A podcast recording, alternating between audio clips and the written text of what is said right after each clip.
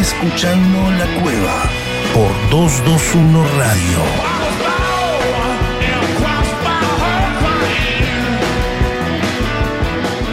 Bienvenidos, ¿cómo están? Aquí una vez más nosotros en la cueva, hoy en este jueves santo, previo a lo que es este fin de semana largo. Obviamente ya en muchos lugares en el día de hoy no se ha trabajado. Bueno, nosotros aquí estamos firmes para hacer la cueva como cada jueves. Obviamente mañana sí será día feriado y comenzará nuestro fin de semana largo pensando en disfrutar estas Pascuas de este año 2023. Como siempre, mucho rock. Aquí en 221 Radio vamos a estar con plantel completo, con Axel Velázquez desde México, donde nos contará, como siempre, eh, una historia sobre rock, un especial, la verdad. Veremos qué es lo que nos trae y con qué nos sorprende en el día de hoy. El doctor Fernando Garay, también uno de los hombres que más sabe de música y de rock aquí en Argentina lejos. Y Santiago Patiño, que estará como siempre hablando eh, de alguna novedad, algún lanzamiento. Veremos qué es lo que hay nuevo en el mundo de la música. Hoy también nos vamos a dar un lindo, un lindo lujo aquí al aire de 221 Radio porque vamos a hablar con Pascual Cantero, una entrevista con Muerdo, así es su nombre artístico, en realidad lo conocen como eh, Muerdo, Pascual Cantero, este músico español que está aquí en Argentina porque va a estar tocando en el Teatro Ópera de La Plata, aquí el próximo 21 de abril, pero bueno, antes se va a presentar en Rock en Varadero este fin de semana, así que vamos a hablar con él, hombre que ya ha venido varias veces a la Argentina, pero que la está rompiendo realmente, así que en el día de hoy tenemos entrevista internacional aquí en la cueva para hablar con uno de los artistas del momento. Nosotros como siempre empezamos con las efemérides del día de hoy. Hoy es 6 de abril y pasaron cosas en el mundo de la música. Empezamos con eso y arrancamos la cueva, dale. ¿Querés saber qué pasó un día como hoy? Efemérides. Efemérides. En la cueva cultural. La cueva.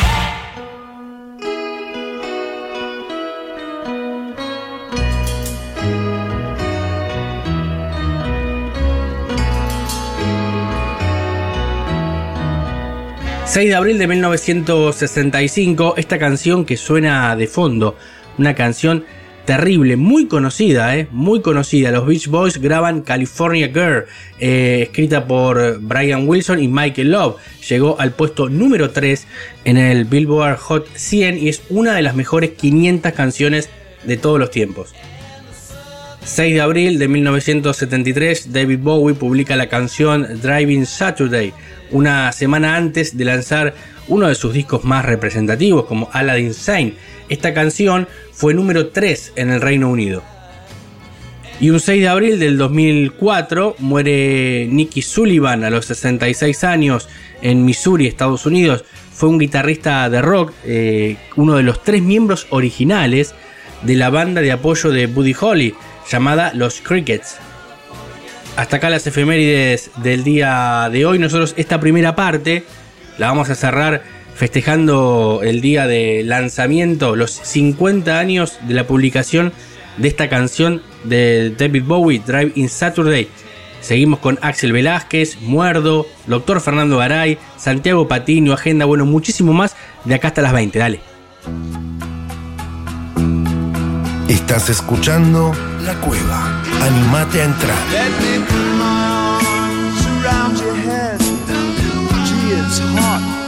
Go to bed. Don't forget to turn on the light. Don't laugh, babe, it'll be alright. Pour me out another phone. I'll ring and see if your friends are home. Perhaps the strange ones in the dome lend us a book we can read up alone and try to get it on like once before. When people stared in Jagger's eyes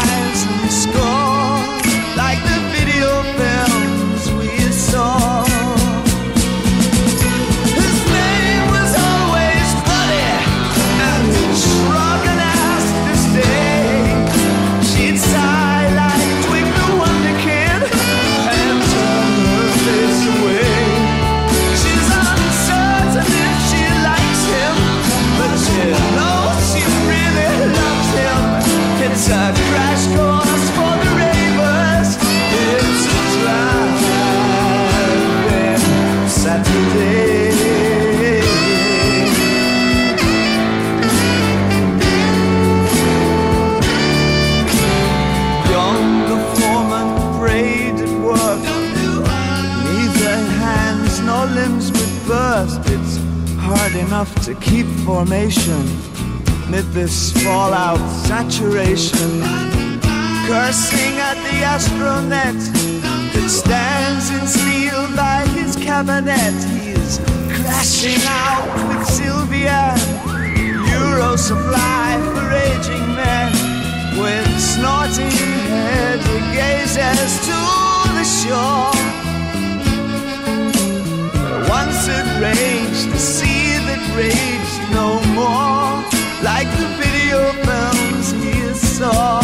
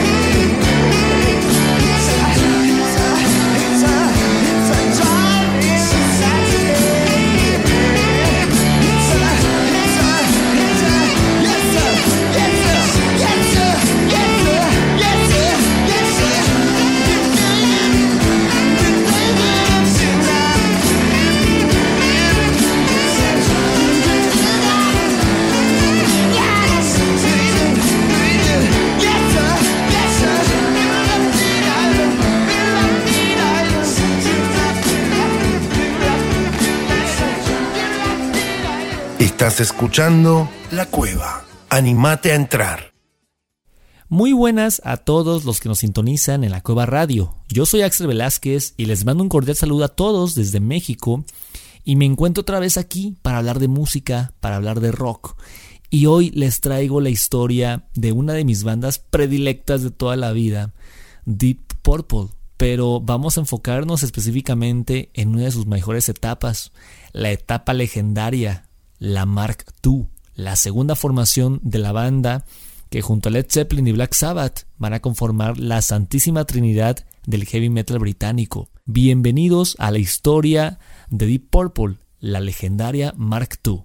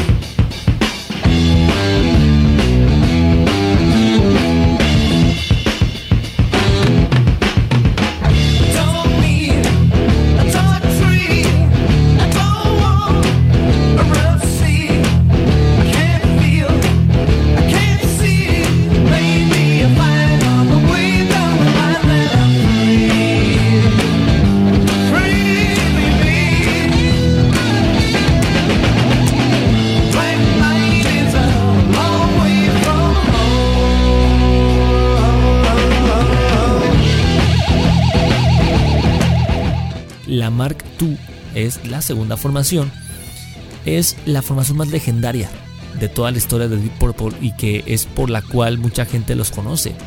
Porque es aquí cuando por sus integrantes y su creatividad de cada uno de ellos, el trabajo en equipo que hicieron Richie Blackmore, Ian Gillan, Ian Pace, Roger Glover y John Lord fue una cosa sensacional porque todo el trabajo y el resultado de este de esta de estos genios. Entonces, comencemos hablando de cómo finaliza la Mark I, la primera formación. Recordemos que estamos en 1970, 1969 a finales, que es cuando Deep Purple ya prescinde de Rod Evans y de Nick Simper, vocalista y bajistas respectivamente de la primera formación, porque tenían otros, otros tipos de música, otros intereses.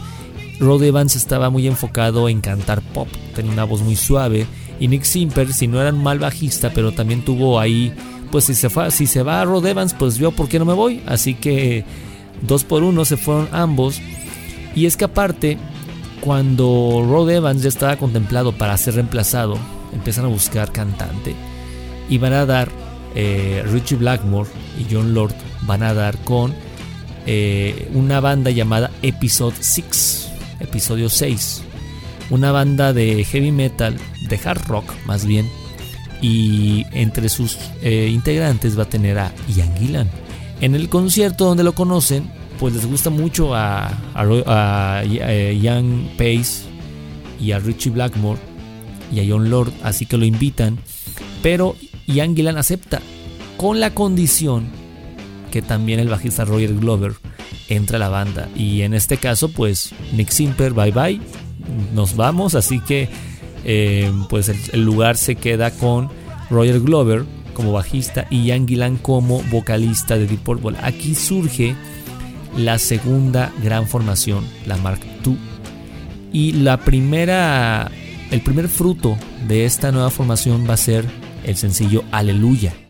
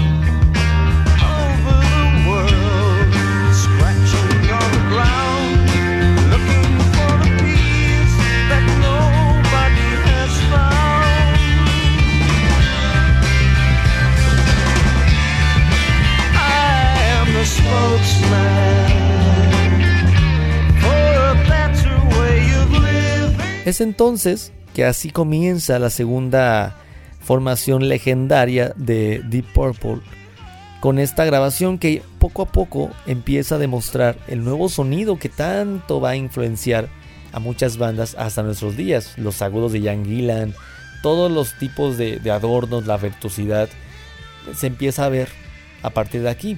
Entonces, esto es en 1969, un año increíblemente fructífero e influyente para el rock porque es cuando Led Zeppelin saca sus dos primeros discos y es cuando muchas bandas de rock duro, de hard rock, van a empezar a orientar su sonido hacia allá.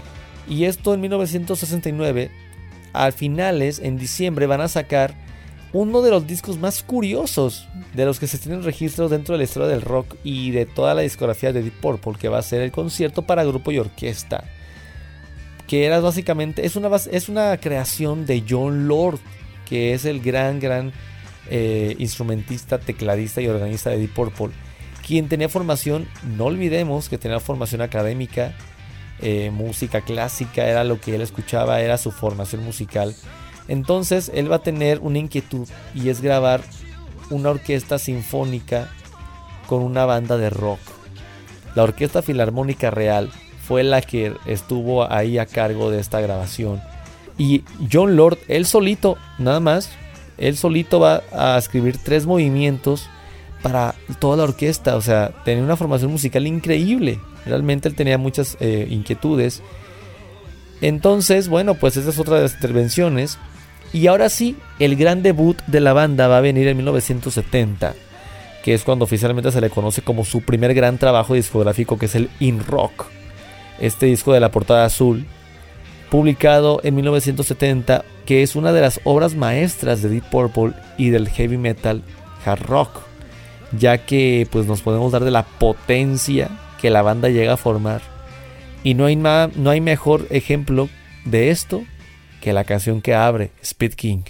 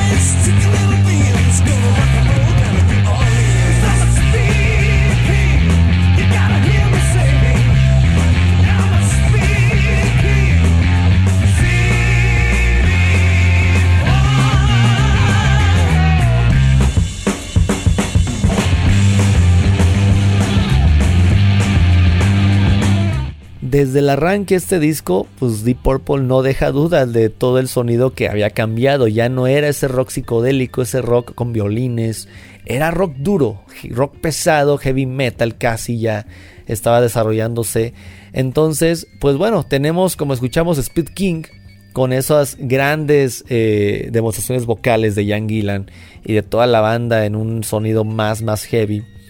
Luego tenemos Blood Soccer Child in Time, que es una lección increíble de cómo cantar rock por parte de Ian Gillan. Es una demostración virtuosísima de todos los integrantes, pero sobre todo de Ian Gillan en esas cuerdas vocales que no cualquiera se atreve a llegar a esas notas. Flight of the Rat, Into the Fire, Living Wreck y Hard Loving Man van a conformar las pistas de, esta de este disco y la canción Black Knight, que fue un sencillo promocional, que fue la canción con la que abrimos este programa, uno de los grandes clásicos de la banda y de la historia del rock, es de estos tiempos del disco in rock. Comienzan entonces las grandes giras, los grandes conciertos, eh, eran amados en, en donde se presentaban. Y luego viene el segundo trabajo discográfico que es el Fireball.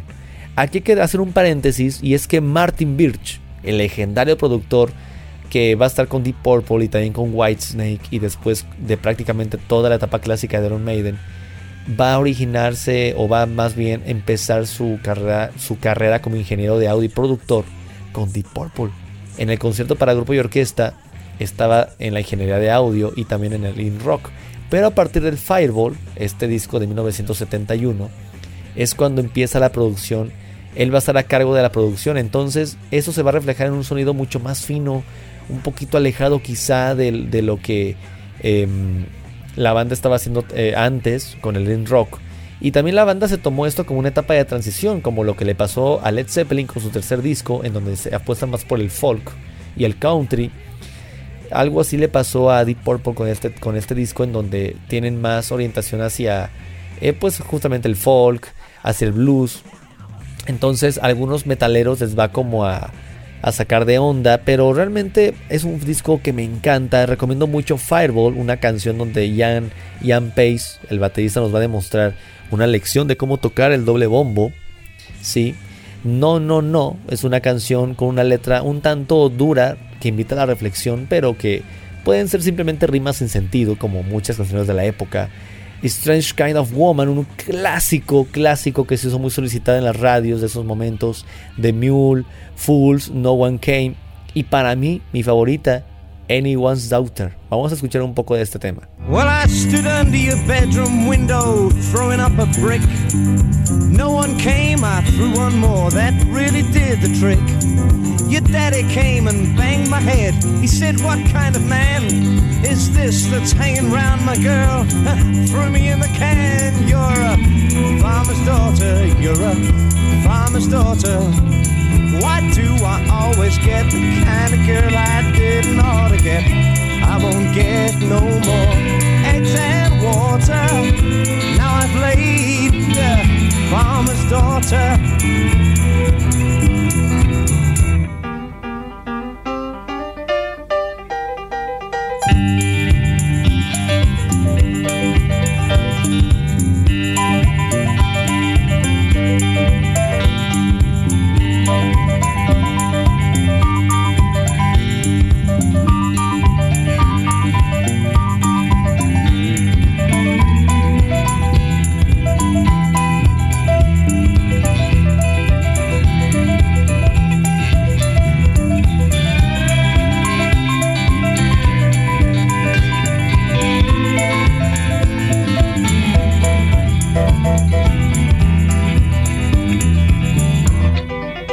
Hay que decir que para abarcar profundamente toda la obra de Deep Purple no nos basta con un programa, porque realmente son obras maestras, así que los invitamos a que una vez que termine este episodio vayan rapidísimo a escuchar en su plataforma favorita cada uno de esos discos porque valen toda la pena.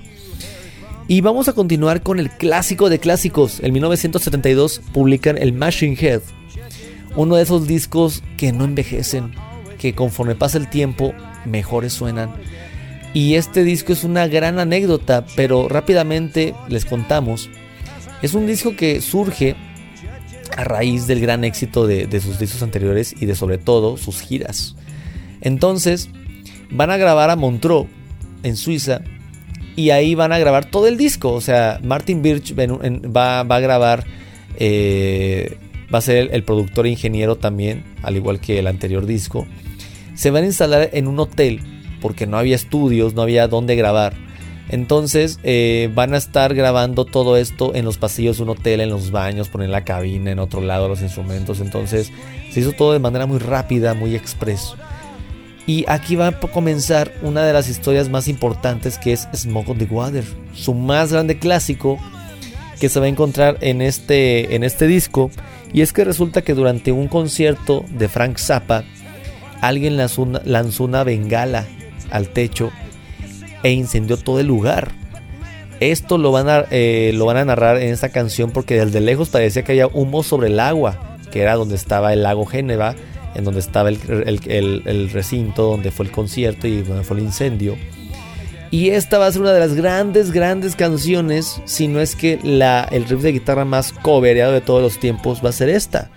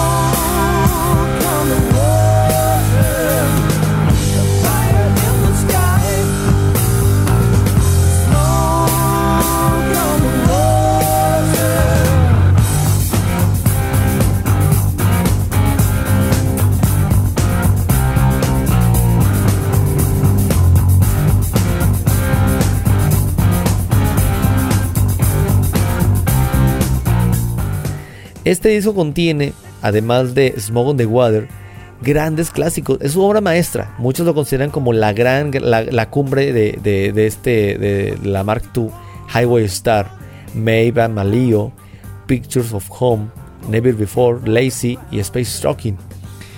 Al final vamos a cerrar con el clásico Highway Star. Vamos a decirles de una vez. Porque evidentemente pues no podemos dejarlo fuera. Ese es el disco. Ese es el disco de la segunda formación de Deep Purple.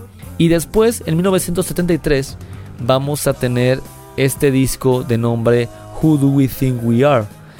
Que era básicamente complicado con este disco superar tres obras maestras previas. Y de hecho, no solo no se logró con este disco, sino que se derrumbó estrepitosamente porque es como el final de la banda. Es cuando ya se dan cuenta que nada iba a servir igual. Pero va a tener por ahí una canción clásica que es Woman from Tokyo pero que ya no era como un no sé, ya no ya no había chispa en este disco. La verdad es que lamentamos mucho porque era un gran gran una gran carrera, carrera la que ellos tenían ya por delante, pero bueno, así son las cosas con, eh, en algunas grandes bandas.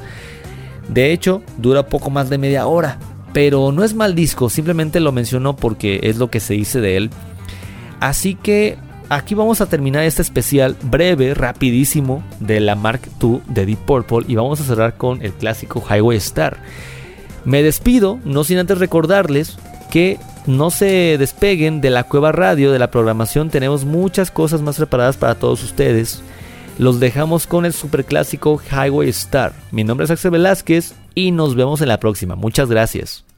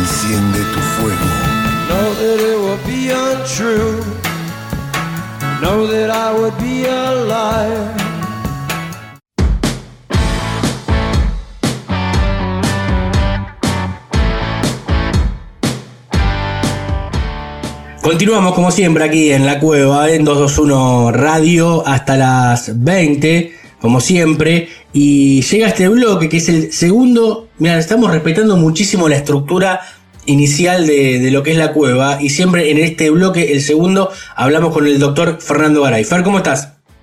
Puma, querido, ¿cómo te va? Perfecto, perfecto. Y acá buscando, como siempre, qué material traerte para compartir. Bien. Vos sabés que, bueno, hoy no va a ser un disco, sino que va a ser un libro. Bueno, me gusta, me gusta la literatura también. De, he- hemos hecho alguna literatura de rock ya aquí en esta sección, ¿eh? Eh, sí, cada tanto eh, hemos hecho la columna relativa a algún libro de música, sobre Sí. músicos que van saliendo, sobre géneros, sobre la historia biográfica de algunos de los personajes. Este, también hemos escrito en la, en la, en la página Sí. de la cueva. Claro.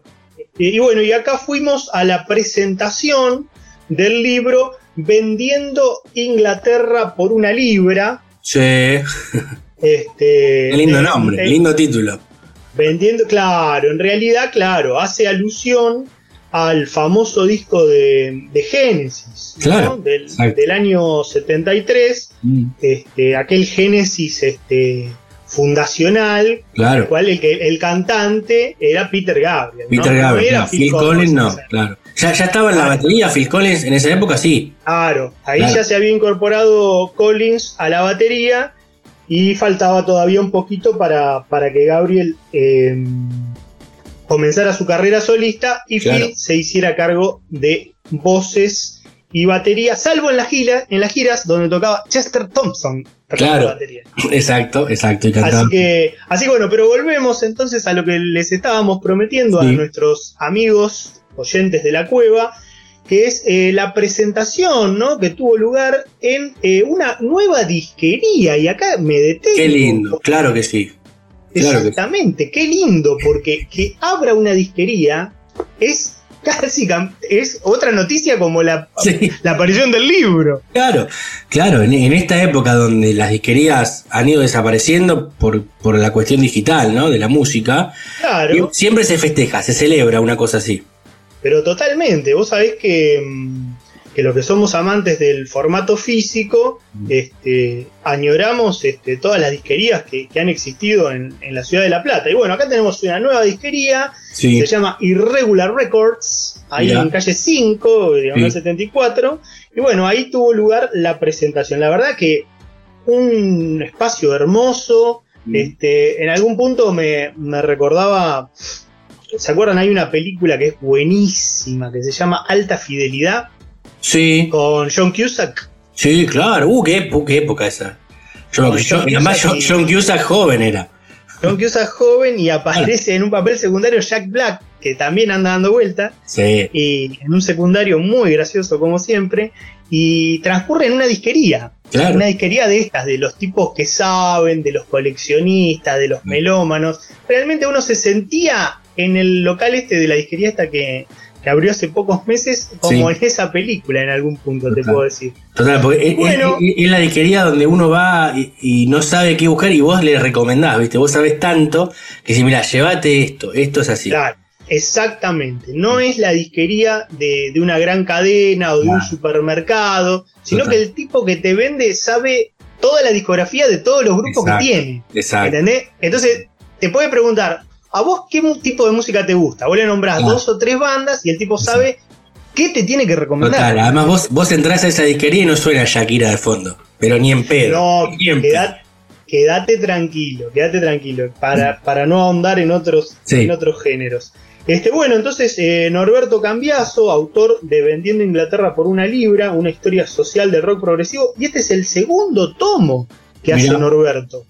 Porque mm, hace unos años eh, nos había entregado el primer tomo y en aquel momento, en el 2014, había prometido que se venía un segundo tomo y cumplió Mirá. siete años después, ocho Sí. años después, porque este libro salió a fines del año pasado. Bien. Bien. Este, se tomó su tiempo Norberto, pero la verdad que el material es realmente impresionante. Lo que pasa es que vos me hablas de rock progresivo, de esa época de, de la década del 70, y es tanto el material que debe haber, porque fueron bandas y bandas y bandas terrible. No, es, es realmente, es, yo le digo la Biblia. Es Claro. realmente la Biblia por tomos. Claro. Eh, de todo aquel que le guste eh, el rock progresivo, su subvariante del rock sinfónico. Él hace bien ahí toda la descripción de cuándo las podemos considerar sinfónico, que el progresivo es como más amplio. Sí. Y claro, este primer tomo tuvo 400 páginas y ahora el, el segundo tomo 500 páginas. Y no contento con esto, Norberto nos dio la primicia de que está trabajando en el tercer tomo. La trilogía, se viene la trilogía. La, la trilogía sí que nos quedamos ahí todos re contentos porque, porque claro, es una especie, eh, digamos, cualquier banda que, que a uno le interese porque con muy buen criterio eh, han incluido eh, un índice de nombres propios, viste, al Sí. final del, del, del libro. Claro. Entonces, claro, por ahí justo estás escuchando a, no sé qué te diga, los Who, Sí, te vas a todo lo que escribió Norberto sobre la historia de los Who mira que bien. o cualquier otro tipo de banda, ¿viste? Así que es como un material, pero como de, de consulta, te Total. diría. Y- y- permanente. Eso está bueno que es un libro, entonces, por lo que me decís vos, que no se lee eh, cronológicamente, ¿no? Vos podés ir picándolo, si querés. Bueno, po- podés leerlo de las dos maneras, Bien. este, pero es, como te digo, un material de, de consulta permanente. Entonces, bueno, la verdad que, que espectacular, ¿no? Porque mm, ahí eh, Norberto va a, a trazar un poco la, la historia del, del progresivo británico y haciéndole un link con lo que fue el folk, digamos. Él analiza Bien. sobre todo eh, esa tradición y esa historia de la música popular este, británica que tiene que ver con el folk, ¿viste? El, el folk es, es generalmente más acústico, Sí, generalmente la, la guitarra este, no está electrificada, obvio. Claro, sí. Este, entonces, eso por un lado, después el Music Hall, digamos, y él pone como ejemplos para que uno lo entienda de qué, qué era el Music Hall. Mm, Y es, por ejemplo, citando así como bandas emblemáticas eh, a los Beatles, cuando, Sí. por ejemplo, eh, Lennon y McCartney hacían Maxwell Silverhammer, Claro. One MC Ford, Mm. digamos, cuando ellos hacían ese tipo de, de músicas, estamos hablando del grupo más importante Sí, de, de- este, de Inglaterra. Sí. Eh, rescataban toda esa tradición, viste, musical. Entonces, un poco lo que Norberto nos, nos cuenta es cómo todos estos músicos eh, de bandas de rock eh, progresivo se nutrían con la tradición y, y le daban una vuelta de tuerca para hacer lo que estaba en el tope de, preferencias y, en la moda, digamos, de, la música que se escuchaba en ese momento. Claro, lo, que pasa es que podemos, hacer un- una definición más general, ¿no? O, más traída a- para que la gente la entienda del otro lado. Rock progresivo también era un rock experimental en su momento, porque no había nada, entonces era probar, ¿no? Eh, Nuevos sonidos, nuevas formas. Me parece que también tiene que ver por ese lado. Sí, también este, se nutría de, de otras este, tradiciones, ¿viste? Un poco ahí los Beatles siempre con, con la vanguardia de eso, por ejemplo, la, la incorporación de los sonidos de la India, El citar, Con- claro. claro, con, con Harrison y Ravi Shankar, o Brian Jones, y también la utilización Claro. de, de instrumentos no tradicionales para el rock. Después, bueno, Led Zeppelin, que también lo va a incorporar a, a- a mu- una música hindú, pero, pero bueno, viste, una, una cuestión, aparte, lo que está buenísimo del libro es que tampoco se va a quedar eh, con las historias de las bandas aisladas de su contexto. Bien. Ahí vamos. Era, él te va a contar en todo ese desarrollo que tiene, exhaustivo, minucioso, porque tenemos que decir una cosa, Norberto, aparte de periodista y de crítico musical, es profesor universitario en la UBA, en la Universidad Nacional de Quilmes, ¿entendés? él en la década del 90 era el director y editor de una revista que se llamaba Esculpiendo Milagros, muy conocida, en la primera mitad de los 90, cuando todavía no habían llegado la revista de franquicia, Sí. decir Rolling Stone, eh, Incorruptible. Billboard, claro, incorruptible. Sí. Exacto, ¿entendés? Entonces era, era y siempre como, como un análisis distinto hacia ya desde esa época de, de la esculpiendo milagros. Pero bueno, él, él lo que te va a contar aparte es eh, todo el contexto eh, social, político, cultural, económico, de dónde venían los flacos estos integrantes de las bandas. Va a contar Claro. eh, mucho también de, de las de las del tipo de educación que recibían Claro. los flacos. Por ejemplo, de Génesis, como ahí muy Ahí bien, muy bien, muy bien nuestro operador, poniendo Génesis exactamente del disco Vendiendo Inglaterra por una libra, poniendo I know what I like in your wardrobe, que vendría a ser Sí. algo así como sí lo que lo que me gusta de tu guardarropa, de tu ropero, Claro, de tu una, cosa, ropero. una, una cosa, una cosa así vendría Sí. a ser que eh, este fue uno de los primeros éxitos de, los primeros hits de, del Génesis De Génesis. la, de la época de Gabriel. Sí, le costó bastante a Génesis. este, Mucho. ser- Creo que debutaron, debutaron, si no me equivoco, en una de las universidades de Inglaterra, ¿no? Tocando. Bueno. Tocaba mucho en esa época ahí. se- tenía un circuito de las universidades y también, bueno, toda esta parte erudita y de historia económica, pero también no se priva eh, Norberto de todas esas anécdotas este, graciosas que nos gustan a todos los que, Sí.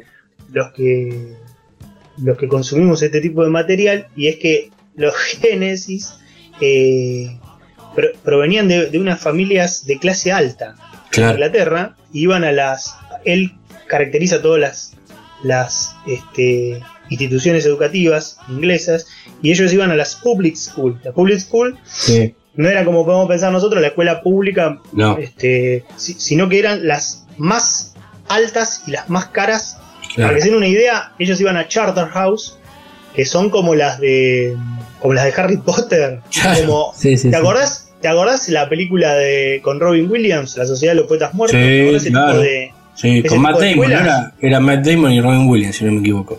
Claro, Robin Mm. Williams era el, el, el profe El profesor, y sí, el profesor y, y esa está filmada en Eton. Eton es otra como Charterhouse. claro. Son así como las top, sí, top, son, top. son, son esas universidades con campus, ¿viste? Esas escuelas que son terribles. Hace escuelas y, y entonces, viste, entonces es muy graciosa la anécdota porque dice que el- ellos eran eso, como te digo, de clase bien alta. Entonces el sello Charisma había armado una gira, entonces estaba Vandergraaf Generator, que era otra banda de la época, Sí. y Genesis, los metieron a todos en el mismo bondi. Y era muy gracioso porque los Genesis iban sentaditos con las canastas de mimbre de picnic que les habían dado los padres Sí, porque no confiaban en la comida de, de la ruta. o sea, conociendo lo que iba a derivar el, el salvajismo del rock de Led Zeppelin, Rolling Stones, sí. ir con la canastita de mimbre de picnic. Era duro, era terrible, era terrible. Nada, encima en esa época, esa época también de la sociedad inglesa que era muy elitista, ¿viste? Estaba muy, muy complicado todo eso. Sí, sí, sí, para la audición para, para entrar, Phil Collins no provenía tanto de- del sector alto. Este, dice que estaba ahí en la, en la mansión de los, de los Gabriel y que Sí. bueno, mientras, mientras tanto que, que iban audicionando los otros bateristas, él se tiraba en la pile y andaba, andaba por ahí. Esas anécdotas son buenísimas. Nada, La terribles. porque bueno, descontractura un poco también, porque por ahí viene mucha data dura, ¿no? Sí. De historia económica, de historia política, Mm. y todas esas pastillitas este, nos encantan, ¿no? Ya, son lindas, son lindas, porque además en la historia de la música generalmente son los malos que vienen de otro sector, viste también. Lo llama, llama la atención cuando estás del más acomodado, digamos, que te da- que podés hacer música pero estás tranquilo que comes todos los meses, ¿no? Es otra cosa esa. Tal cual.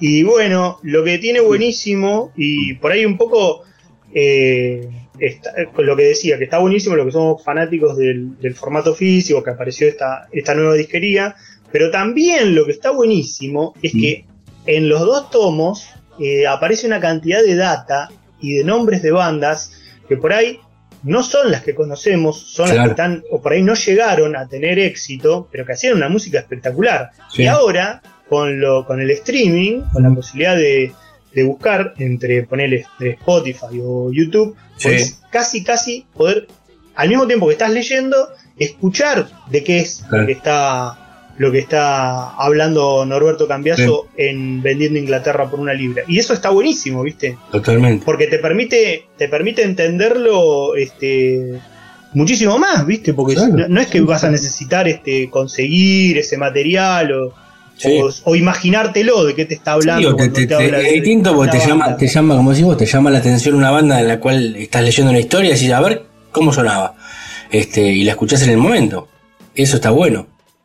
Sí, así que bueno, y bueno, te va, te va a contar un poco historia de los Kings con Ray Davis, un gran letrista, iba a ser un análisis pormenorizado de, de los Kings. Después se va a detener en la Incredible String Band. La Incredible String Band es, es buenísima la historia, porque eran este eran un grupo que, que en, esa primera época de los 60 era como muy popular y muy, muy famoso y muy importante en, el Reino Unido. Y tal es así que hay declaraciones este, hechas a la prensa de Lennon y McCartney diciendo que eran fanáticos de la Incredible Stream Band, de Jagger Richard diciendo que eran fanáticos de la Incredible Stream Band, y de Page y Jimmy Page y Robert Plant diciendo que eran fanáticos de la Incredible Stream Band. Qué bárbaro, qué locura. Entonces, este. Y son bandas que, se, que desaparecieron, que se fueron esfumando con el tiempo y. Y viste, después con la década siguiente quedaron como en el recuerdo, como una banda ahí de los 60, de la psicodelia, qué sé yo, y se van diluyendo, se van diluyendo y. Estaba comparado con estas otras que te estoy diciendo, Claro. También la, también la constancia, ¿no? En esa época de las bandas. Por ejemplo, es muy conocida la historia de Pete Best, el primer baterista de, los Beatles, que, se fue a trabajar porque consiguió el trabajo y dijo, muchacho, dijo la banda. O sea, qué decisión. es terrible. Había que, había que parar la olla. Claro. Este, bueno, la verdad que espectacular estuvo, lo recomendamos este, muchísimo con, todavía quedaban ejemplares, todos nos íbamos con nuestro ejemplar bajo el brazo de Vendiendo Inglaterra por una libra el, tomo 2 de Norberto Cambiaso. Yo lo recomiendo, pero le diría a toda persona que le gusta toda la música como de esa época de los 70, que no lo puede dejar de tener en su biblioteca, en su mesita de luz, para escucharlo cuando se pone a escuchar este, un disco o, un Spotify. La verdad que es, espectacular y te da todo lo que siempre quisiste saber de todas tus bandas favoritas, digamos. Es casi te diría como un libro de, de cabecera. Este, bueno, esto formó parte, esta presentación eh, también, porque después tocó una banda, sí. eh, Akenatón, un trío este, de música progresiva de acá de la ciudad de La Plata, y formó parte del, del, Festival de Música de, de, Rock Progresivo y Jazz que va a seguir. Este, con más presentaciones, así que después si tenemos la, la, data por ahí en la página, en cartel. Sí, lo podemos publicar. Sí, claro. Podemos ir publicando alguna de esa data. Sí, totalmente. Este, y bueno, y para cerrar, mirá, como cortina pusimos a Génesis, que es ineludible porque es el nombre, el del, nombre del libro. El nombre del libro. Y para cerrar, una de mis bandas favoritas y que está muy en detalle toda la historia eh, en el libro de Norberto Cambiaso, que es Jetro Tull. Sí, claro. Haciendo Aqualum. Uf. Tremendo ¿Qué, disco ese? Tremendo disco también. Tremendo disco y, con ese sonido tan particular, tan hermoso de. Del violín. ¿no? Donde mezclaban. ¿eh? ¿Del violín? Del, sí, violín y, también de la flauta traversa. Que, claro, la flauta traversa, claro. Que tocaba Anderson cuando, cuando cantaba y, y tocaba la traversa, dándole un color muy único casi, prácticamente. son de, esos, de esos discos que quedaron en la historia del rock, me parece genial. En la historia del rock. Y bueno, la verdad que no, tengo más palabras para poder recomendar eh, este libro. Es realmente fantástico. Bueno, Fer, la verdad que es fantástico. Nos gusta que nos traigas esta literatura de rock porque nos, encanta también. Obviamente se puede conseguir en cualquiera de las plataformas de venta de, de gourmet musical, en librerías. Este... Exacto, bien, bien ahí porque me había olvidado de decir la editorial. Muy bueno el dato. Muy bien, este, así que bueno, eh, increíble esto, nos gusta eh, salir un poco del disco y, entrar en, la parte de los libros. También lo hemos hecho varias veces aquí en, la Cueva Radio. Y, ya tengo un, un, libro en mente para, no, no vamos a decir nada, pero tiene que ver con la música negra, con el bueno, tax, que quizás en breve lo estemos comentando. Me gusta un poquito de soul también meter aquí, que no viene nada mal en, en la cueva. Fer, mil gracias y nos vemos la próxima. Hasta el próximo jueves. Dale, Puma, abrazo.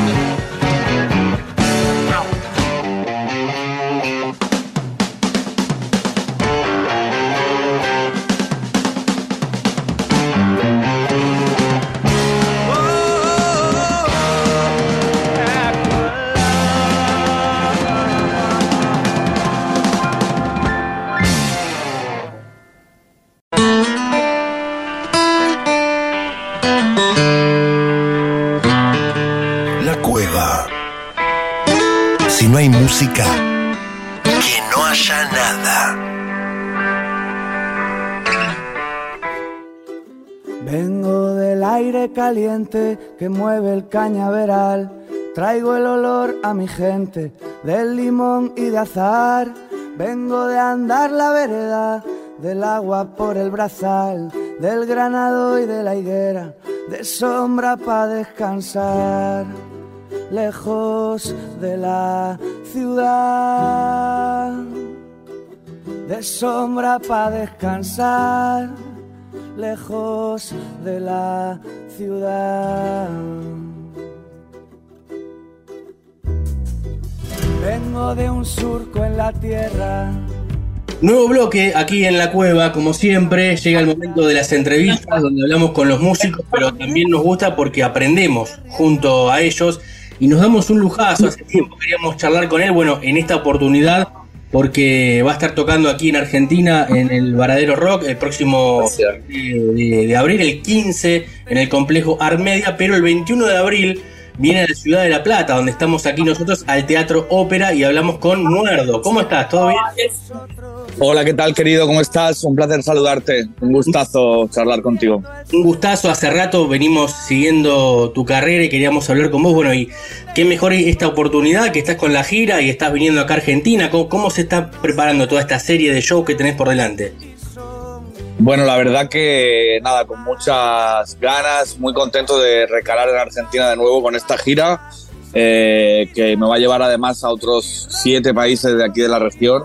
Claro. Eh, acabamos de llegar de México, eh, entonces nada, viene ya rodado el, el- el show, la banda, porque hemos estado en México recientemente en el Festival Pal Norte, en Monterrey, Sí. en el Lunario, hemos estado en La Paz, también en Bolivia, en Ecuador.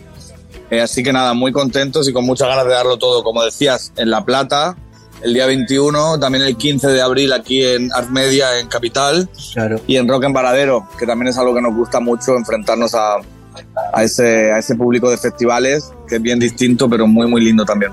Sí, total, totalmente. Si- Sin spoile- spoilear el show, imagino, no, no sé cómo lo preparás vos como artista, ¿no? Si, si el show es diferente en el marco de un festival, como el de este fin de semana que se viene en Rock en Varadero, y muy distinto cuando sabés que es tu público el que te va a ver directamente a vos que paga el ticket en, una, en un show individual.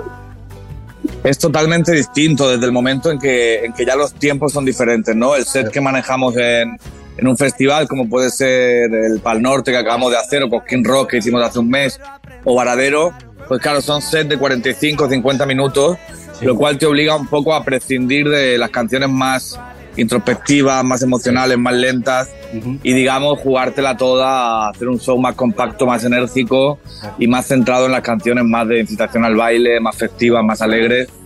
Entonces es un show pues, pues eso, mucho más directo, mucho más compacto y en el objetivo está interpelar a toda esa gente que va a estar en el festival y no nos conoce, ¿no? Total. Sin embargo, cuando estamos en una sala como va a ser en Art Media el día 15 de abril en Capital, pues ahí sí que tenemos espacio para darle otra dinámica al show para poder tocar temas más intimistas, más profundos o, más lentos, ¿no?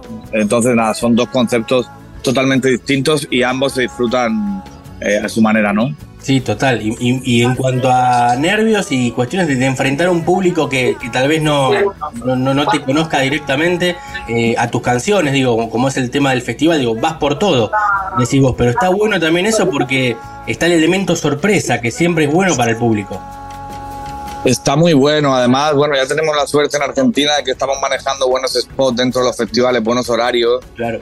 Entonces eso hace que, esté buenísimo, ¿no? Porque pues hay mucha gente que no te conoce o igual te ha escuchado nombrar o te ha escuchado levemente, pero nunca te ha visto en vivo. Sí. Y es maravilloso, ¿no? Poder eh, enganchar de alguna manera a esa gente con el show eh, y suelen ser experiencias muy gratificantes siempre en los festivales porque pues arranca con menos público y acaba y suelen acabar los eh, digamos los predios llenos con la gente dándolo todo al, al, mil precisamente por eso porque tenemos un, un show y un concepto expresamente eh, preparado para ese tipo de show no para ese tipo de, de, evento y de momento. Claro claro y te, te consulto es un año especial este, eh, digo, un año desde, tal vez desde abril del año pasado hasta ahora y lo que viene, ¿no? Porque es como que después de lo que fue la pandemia, ¿no? Obviamente el golpe para todos y también para el mundo del arte, para los artistas, es como que la gente ya le perdió miedo y los shows ya son como antes de la pandemia, por suerte, ya ha mejorado mucho. Yo creo que sí, ya volvió con todo, ya estar hablando de la pandemia es algo que ni siquiera va, ¿no? Yo siempre le digo a a mis amigos cuando me dicen, no, porque esto fue pre-pandemia, post-pandemia, ya, ya, basta, basta, basta de hacer referencia a la pandemia. ya fue y hasta que llegue la próxima, que seguro no va a tardar, eh, dejemos de, hablar de la pandemia. Ya está, ya fue.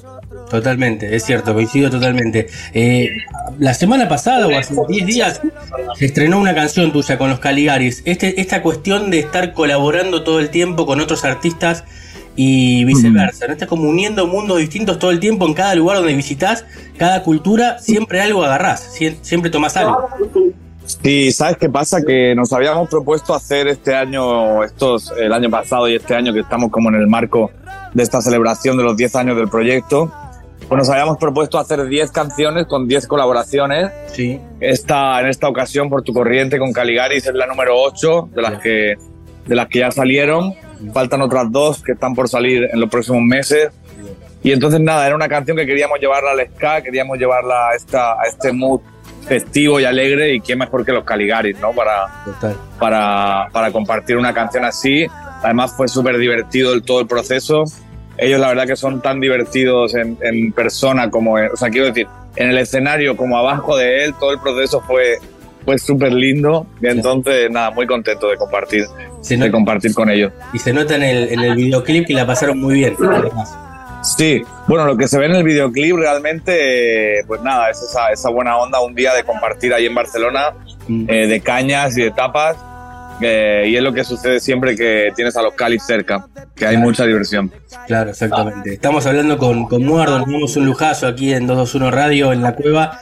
Nos está contando obviamente de los shows que vienen aquí en Argentina, del Varadero Rock el 7 de abril, el 15 en Complejo Armedia y el 21 de abril aquí en el Teatro Ópera de La Plata.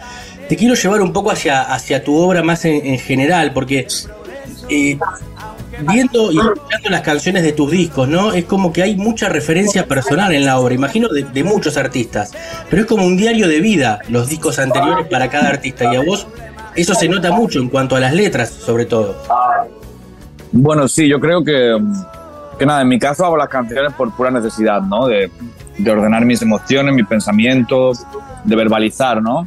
Sí. Entonces, claro, acaban siendo como un diario de bitácora, con lo que tú dices, como un diario de vida las canciones son testimonios ¿no? de, los procesos personales.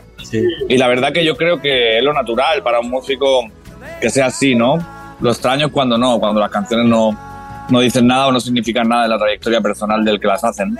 Total, total. Pero incluso hay, hay, letras, por ejemplo, en la canción, si lo crees, que es una canción que has cantado hace tiempo, pero que hace referencia a tus sueños, a lo que vos soñabas. Y por suerte, imagino, se va cumpliendo de a poco, pero también hace referencia a la historia, a, a Murcia, a tu familia, en otras también, que, que está muy bueno eso. Totalmente, bueno, yo creo que hay que tener unas raíces fuertes y saber siempre en qué momento, de dónde viene uno, ¿no? Para, para decidir a dónde ir o para encauzar el camino, el camino que queda por delante. Y en este caso, pues, todo eso se traslada, se traslada a las canciones. Totalmente. Y, y, y en ese recordar el origen, eh, vos tenés presente cómo fue tu primer contacto con la música en tu casa, qué se escuchaba. Bueno, mira, en mi casa tuve la suerte de que mi abuelo tocaba la guitarra fue el primer instigador a, a, que yo aprendiese a afinar una guitarra, sí. a cambiarle las cuerdas, a, a, poner los primeros acordes en el mástil. Sí. Y a eso a él le debo, ¿no? Eh, esa es la primera referencia musical que tengo. Más allá de que mis padres también siempre nos inculcaron que, que estudiasen música, porque, porque más allá de, de, que fuéramos a dedicarnos o no a esto, pues la música es algo que hace bien, ¿no? Hace bien a la, a la mente, hace bien al alma y está bueno instruir a los chicos y o brindarles la oportunidad de que, de que puedan aprender esa disciplina, ¿no? Totalmente, totalmente. ¿Y, ¿Y, qué música se escuchaba en ese entonces en tu casa? La verdad que de todo, pero mucha música latina. O sea, a mí la conexión con lo latino me viene, me viene un poco desde ahí, desde la música que escuchaban mis padres, mucho bolero, Nat King Cole, sí. Los Panchos de Digorme, algunos trovadores latinoamericanos y españoles también. Sí. Entonces siempre existió esa conexión, ¿viste? Más allá de, de que se ha ido acrecentando a través de los viajes, eh, ya, ya estaba presente esa, digamos, referencias sonoras, ¿no? Sí, totalmente, totalmente. Y cuando tuviste que, que investigar vos, viste el, el, el, típico adolescente que sale en busca de una disquería a buscar un, lo que sonaba en ese momento, ¿por dónde fuiste? A mí no me tocó el momento de la disquería, pero me tocó el momento de Ares y Emule y de todas esas esa ah, plataformas claro. de, descar de descarga, ¿no? Que había. Te llenaban, te llenaban de virus este, el computador. Sí, te llenaban de virus el computador, pero con suerte también te llenaban de, de música los, los claro. oídos, ¿no? Claro. De música gratuita y era la primera vez que pasaba eso en la historia. A mí me tocó vivir esa generación. No existía Spotify. Claro. Entonces, bueno, eh, la verdad que sí, obviamente fui un ávido consumidor de música de, de, todas las clases y de todo el mundo en la adolescencia, ¿no? Que yo creo que es cuando uno más necesita de la música para reafirmarse en su identidad, Total. en sus ideologías, en, su, en sus sentimientos. Claro, claro, totalmente, totalmente. ¿Y, y, y siempre fue la música en tu vida? Eh, ¿La música le ganó a algo, alguna profesión? ¿Practicar no, el deporte? No, no, o sea, igual eh, siempre me ha gustado hacer otras cosas y me gusta hacer otras cosas. No descarto emprender otros, otros negocios, otros emprendimientos, pero nunca hubo plan B. Yo creo que por eso también le metí con tanta garra a la música, ¿no? Claro, totalmente, totalmente. Te quiero llevar un poco, ya, ya para ir terminando y agradecerte estos minutos aquí con, Gracias. con, nos, con nosotros. Eh, ¿Qué importancia tiene para vos la letra en la canción? Porque no suele pasar con muchos artistas, ¿no? Además, bueno, vos escribís, pero me parece que eh, crees que con el tiempo se le va perdiendo un poco la, la, importancia de la letra y se basa más en el ritmo, en la melodía, en la armonía, en la música hoy en día? Yo creo, yo creo que hay de todo y lo que pasa es que tal vez lo que está en el mainstream ahora mismo no se le da tanta importancia a la letra, pero sigue habiendo cantidad de música con contenido textual, letrístico, poético súper importante. Lo que pasa es que tal vez no se le presta la atención que, que se le ha prestado en otras épocas, ¿no? Claro. Totalmente. Eh, porque, pero bueno, pero eso es lamentable, pero, pero obviamente que sí que sigue existiendo cantidad de propuestas que en, en cuyos textos son importantes y cuya poética es importante, ¿no? Sí, sí, la, la, importancia de decir con la música, ¿no? Sí, siempre, siempre estuvo a lo largo de la historia. Totalmente, o sea, vos no podés desligar a Charlie García, por más músico que sea, que es un musicazo, mm. no lo puedes entender sin sus letras. Totalmente. Igual que tampoco a Calamaro, a Fito Páez claro. o a Joaquín Sabina, ¿no? Totalmente. Totalmente. Entonces, bueno, eso. Eh, yo creo que eso ayuda a la perdurabilidad de la obra. Yo lo que creo que nos vamos a enfrentar con todas estas músicas de, de, poética pobre que no van a perdurar. Claro, es cierto, es cierto eso. ¿Y, y sueños que cumpliste con la música? Imagino que varios. Pues muchos. La verdad que muchos, muchos. Desde compartir con ídolos, como puede ser el Vallano, como puede ser Amparo Sánchez o Eduardo Aute Sí. Pues hasta todos los momentos compartidos que suceden en festivales, en giras, eh, el poder conocer nuevos países, nuevos lugares, todo eso son regalos ¿no? de la música. Totalmente, totalmente. Imagino que también quedan, quedan varios por cumplir en todo lo que queda. Eh, Siempre. agradecerte estos minutos con nosotros, eh, consultarte los proyectos, eh, es seguir tocando y nuevas canciones para tal vez año próximo tengamos ahí. El... 2020, sí, seguro. 2024 ya vamos a tener un nuevo disco que se está fraguando, que se va a grabar en Barcelona ahora en los meses del otoño, del otoño, digamos, occidental. Sí. Entonces, nada, 2024 venimos con nuevo álbum, nuevas canciones y con todo. Bueno, bueno, espectacular. Lo, mejor para todo lo que viene, eh, agradecerte y, siempre le damos al artista la posibilidad de cerrar con la canción que quiera, una canción a elección de alguna de las que vas a tocar tal vez en esta serie de shows, en esta gira, y con eso nos, nos despedimos. Bueno, pues nos despedimos entonces con la canción Por tu corriente junto a los Caligaris, que acaba de salir hace unos días, y les esperamos a todos y a todas en los shows de Argentina. Un abrazo enorme. Abrazo grande, muerdo. Lo mejor para todo lo que viene. Dale, querido. Mil gracias. Abrazo.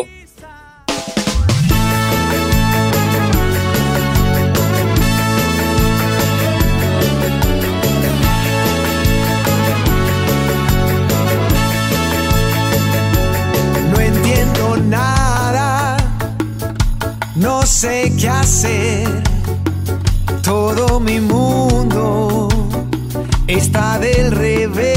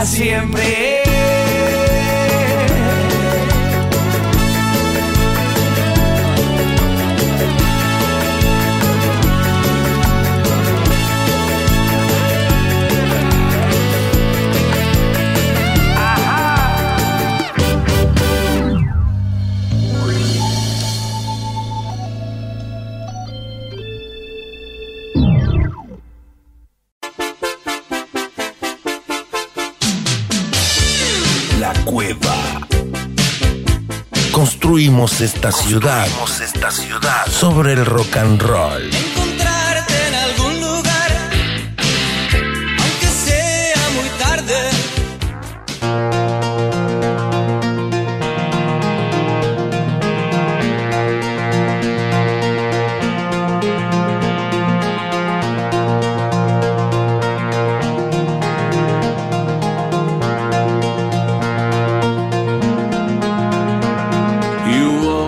Seguimos en la cueva, como siempre, hasta las 20. Nos queda la última parte de este programa de Jueves Santo. Aquí estamos, como habíamos dicho, desde el comienzo.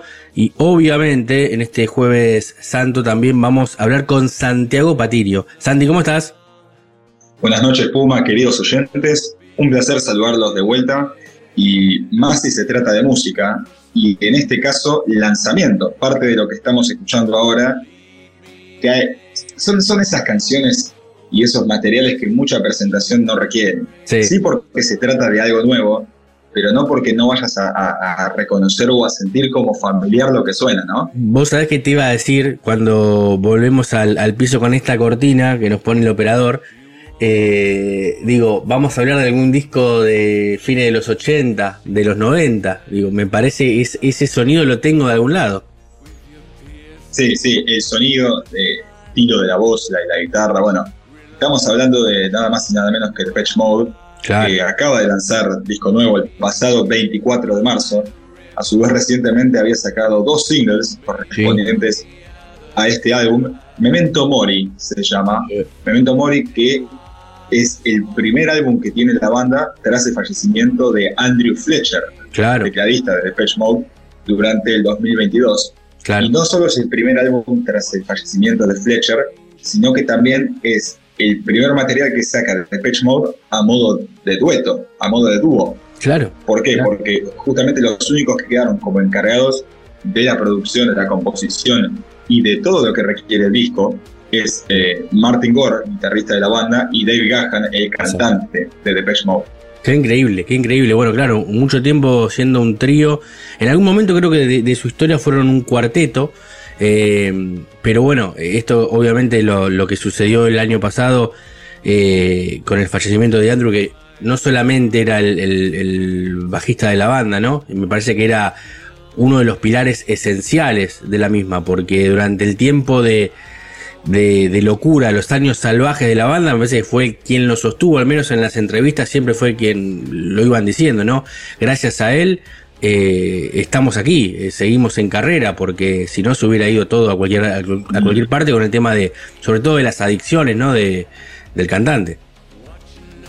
Sí, bueno, es un poco eh, el encargado y responsable del sonido que terminó sacando la banda eh, años después. A ver, si uno se pone a pensar en la primera época del grupo, cuando hacían, por ejemplo, eh, Just Can't eh, Get Enough, un tema que hoy en día suena hasta en los casamientos, los 15. fue más un, estilo marcado como por parte de Vince Clark, que era tecladista en ese momento. Mm. Vince Clark, que después formó el grupo Yazoo, formó obviamente Erasure, bueno, un éxito rotundo, más que famoso, pero fue un poco él el que le dio ese toque más pop glamuroso, podríamos decir. Y Fletcher, junto a Gore, obviamente, y Dave Gahan, fue más el encargado de darle ese toque oscuro a, a, Depeche Mode. O, esa mezcla en realidad de algo que vos decís, sonaba en el boliche en la época, era para bailar, luz oscura o alguna luz de color, pero no dejaba de ser un tema medio tenso y con una letra ¿viste? un poco impactante. Total, y sí, recuerdo por ejemplo en, Personal Jesus o en Joy the Silence, ¿no? Eran, eran como que, eran muy la marca de ese momento, eran, eran temazos que la rompieron, que sonaban en la discoteca, pero eran temas oscuros, ¿viste? Era, era terrible. Bueno, el, disco Violator de, 1990 tiene un poco eso con estos dos temas que nombraste vos, que son de ese álbum. Eh, Policy of True, por ejemplo, eh, World in My Eyes también, eh, El Mundo en Mis Ojos. Siempre jugaron un poco con eso. Y parte de ese juego es lo que aplican en este disco, Memento Mori, que salió el 24 de marzo, como contábamos, que también tiene una mezcla de canciones muy abajo, oscuras, recordando en parte como esa ausencia de Fletcher. Claro. O más que recordando, haciendo notar la ausencia. No por una cuestión de que el disco sea malo, entonces, ah, si hubiera estado Fletcher hubiera sido mejor. No, no, sino es más una cuestión de a ver cómo seguimos adelante con el proyecto, cómo logramos pelearla eh, tras una pérdida tan importante. Sí. Y de Page Mode que siempre juega con el toque bailable, con esta cosa de, no sé si es un tema de boliche, pero la cabeza la mueves de lado al otro mientras la escuchás. Es terrible, es terrible. Bueno, aparte el título tiene que ver con lo que sucedió el año pasado, ¿no? Imagino también el Memento Mori, eh, obviamente con el, con el fallecimiento. Creo que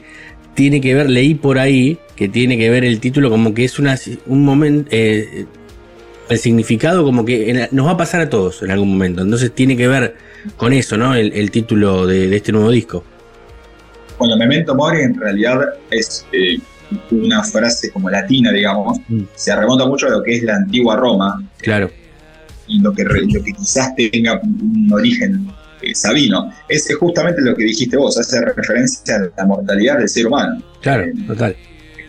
se usa incluso en, algunos tópicos como el arte, la literatura, pero eh, es un poco eso, eh, es caer, digamos, en la mortalidad del ser humano y decir el ciclo, el ciclo, perdón, la vida tiene un ciclo.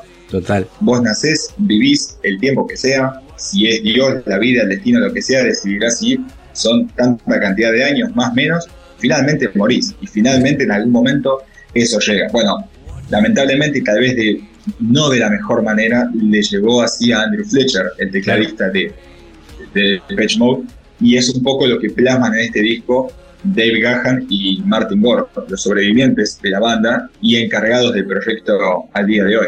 Claro, claro, exactamente, exactamente. ¿Es un disco de cuántas canciones? Tiene un total, mira, estoy haciendo el recuento por las dudas porque no, no, no quiero no quiero justamente errar, pero son exactamente 12 canciones, algo que refiere más o menos a un poco menos de una hora de duración. Claro, bien, bien, sí, porque además no, son temas extensos, son temas de tres minutos más o menos, uno es, escucha fácil, es el famoso disco de escucha fácil. Este, Un disco promedio, digamos, han hecho. Sí, sí, el, primer tema, el, primer corte del, álbum My Cosmos. Eh, Is Mine, dura 5.16, mm. que, pero es un poco como la introducción eh, para los oyentes que escuchen el álbum y escuchen esta canción en particular. Van a ver que es una cosa como más eh, experimental, volada. Eh. tiene que ver con eso, ¿no? Con el cosmos, con es muy mucho efecto tiene la canción. Yo creo que e, es una canción que juega un poco como al, libre albedrío, ¿no? Sí, exactamente. Es como decir, yo de Pitch Mode o, o eh, Martin o Martin Gore, por ejemplo, bueno, la compusimos pensando en esto. Ahora el oyente la escucha y bueno, él sabrá qué le, qué le pasa en su cabeza cuando la escucha, a qué le remonta, a dónde lo hace viajar. Pero bueno, un poco con la cantidad de temas que decías, es eso, dura 5 16 y después tienen todos en promedio entre 3 y medio y 4 minutos y medio de, duración. No, no es extenso. No, no, para nada, para nada. Bueno, ¿te, parece picar alguna de, otra de las canciones de, este disco? Arrancábamos con una muy del, sonido de, de Depeche Mode, obviamente. A ver, los que lo tenemos muy presente, ¿no? En esa época, tal vez los más jóvenes escuchan y, lo ven como novedoso, como nuevo, porque además hace mucho tiempo que no sacaban un disco. Eh, ¿Estás diciendo algo contra mí? No, no, boleate. No, no. Ah, ah. no, porque vos, vos, vos, eh, si bien estás en otra generación, que podría ser tranquilamente mi hijo, eh, vos, sabés, vos sabés mucho de esa época musical. Bueno, sí, es un poco lo que, lo que escuchamos en, la primera canción de Waking Song, el mm. segundo corte del álbum. Vamos a escuchar un, poquito de este tema que se llama My Favorite Stranger. Dale. Invitamos al oyente que, que escuche y a ver a, qué otra canción le, remonta de Depeche ah. Mode o al estilo de qué disco. A ver, vamos.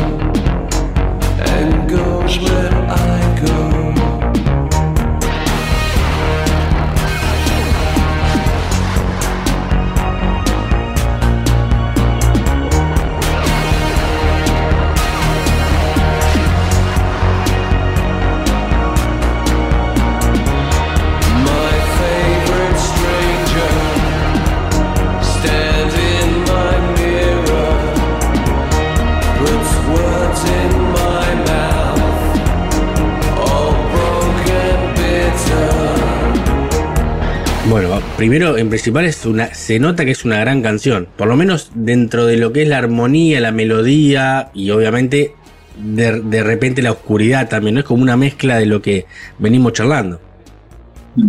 Bueno, My Favorite is Strange, mi desconocido favorito. Nombre rap, muy artístico, muy conceptual.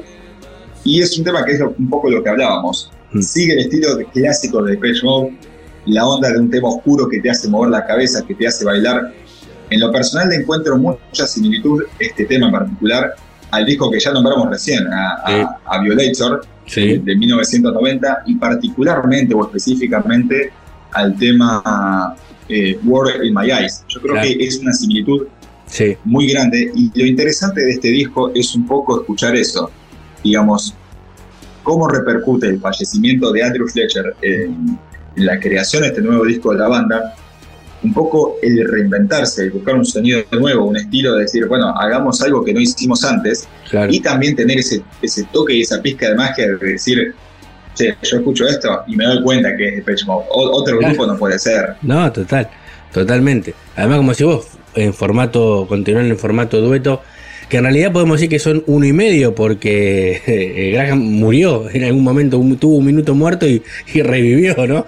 Este, pero pero es, increíble, es increíble la historia, la historia es recomendable la, historia de, la banda, de Depeche Mode, lo que han pasado, ¿no? Eh, sobre todo con esta cuestión de las, de las adicciones, bueno, eh, me parece que, es muy buena la, historia propia de la banda que, tuvo, me parece, bueno, como decíamos recién, mencionábamos dos discos, ¿no? Son dos discos que la rompieron, que fue uno mejor que el otro en, esa, hace casi 30 años, un poquito más, eh, y todavía siguen con ganas de, de seguir haciendo canciones. Sí, es interesante la historia y más interesante aún es ver cómo plasman eso en la música.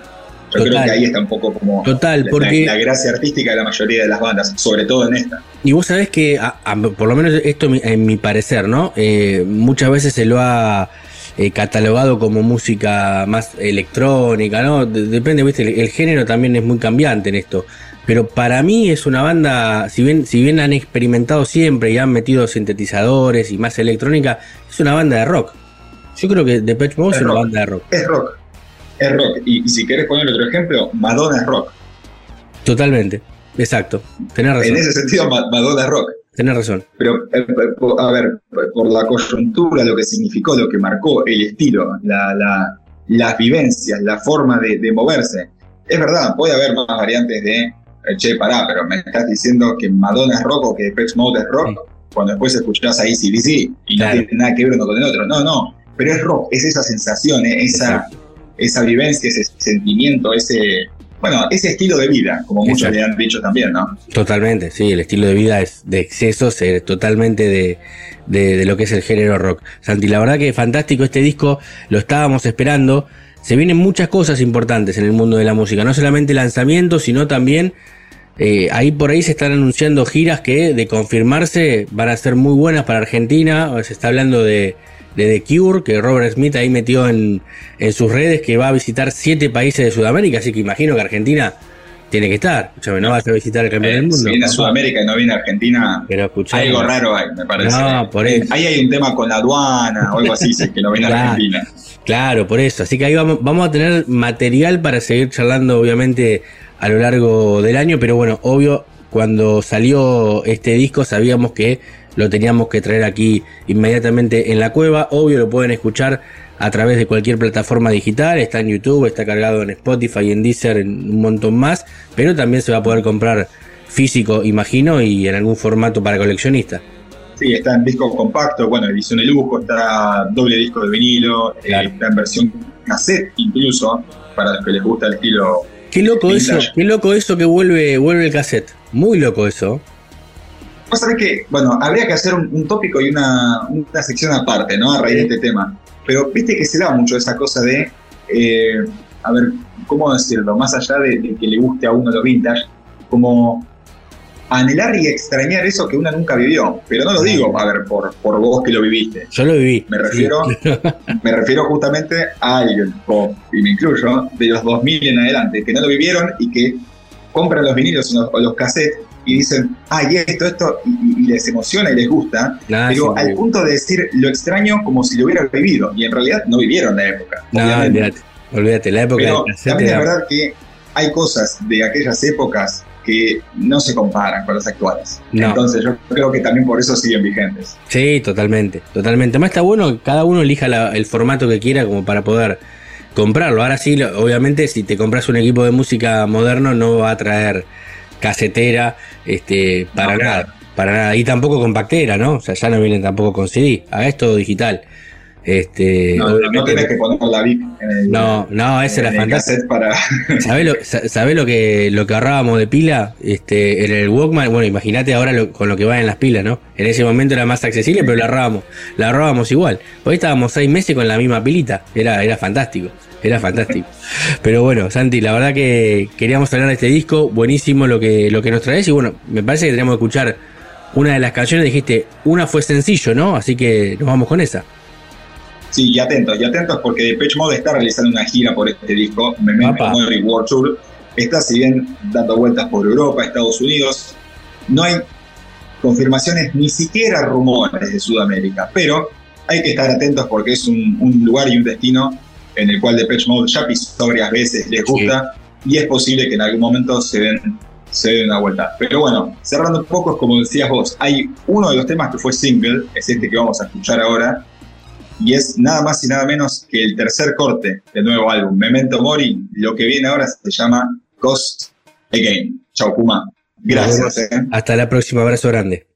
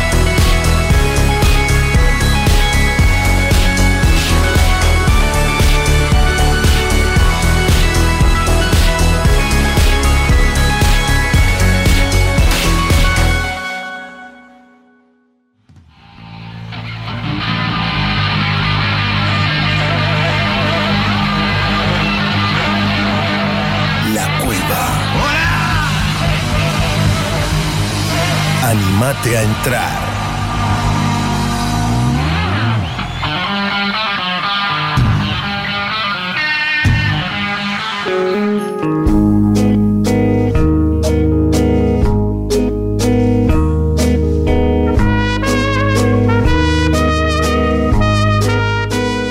Bueno, ahora sigue la última parte de la cueva en este jueves santo, en este 6 de, abril de 2023, día irrepetible, ya estamos sintiéndole el olor a este, a este fin de semana largo, obviamente hemos tenido un jueves santo con mucho rock, pero creo que no nos pasamos, estuvimos muy tranquilos. En el día de hoy, tendrá que ver con este jueves santo tal vez, pero hablando de fin de semana largo, antes de, ya despedirnos, eh, les voy a contar qué se puede hacer en la ciudad de La Plata porque hay una agenda un poco acotada, obviamente por el feriado largo, porque mucha gente ya ha viajado hacia distintos puntos turísticos del país, eh, pero acá la gente que queda en la ciudad tiene para hacer algo. Por ejemplo, mañana viernes 7 de abril Mike Chowi en el Teatro Bar, este stand-up a las 21 horas. En el día sábado, ya 8 de abril, Noelia Custodio, también humorista a las 9 de la noche en el Teatro Bar. Ridiculum Vitae revuelve la vuelta de Ridiculum Vitae a las 9 de la noche en espacio doble T y Fraterno, esta obra que está cada sábado a las 9 de la noche en el Teatro Estudio, una obra muy buena, muy recomendada. ¿eh? Fue mi amigo personal Damián Zárate la semana pasada y me dijo que es muy buena obra Fraterno que va a estar el sábado 8 de abril. Y ya para cerrar, el día domingo, día de Pascua ya aquí en Argentina, El Niño Pez y el Sueño de Negras Alas, 2030 poquito tarde en el Teatro Dínamo, ya ahí para, para cerrar esta agenda cultural de este fin de semana largo que obviamente nos encuentra aquí trabajando como siempre en 221 Radio y en la cueva. Nosotros hemos llegado al final, dejamos la casa en orden, obviamente lo dejamos con la mejor música, la mejor programación y nos vamos a reencontrar la próxima. Abrazo grande y chau.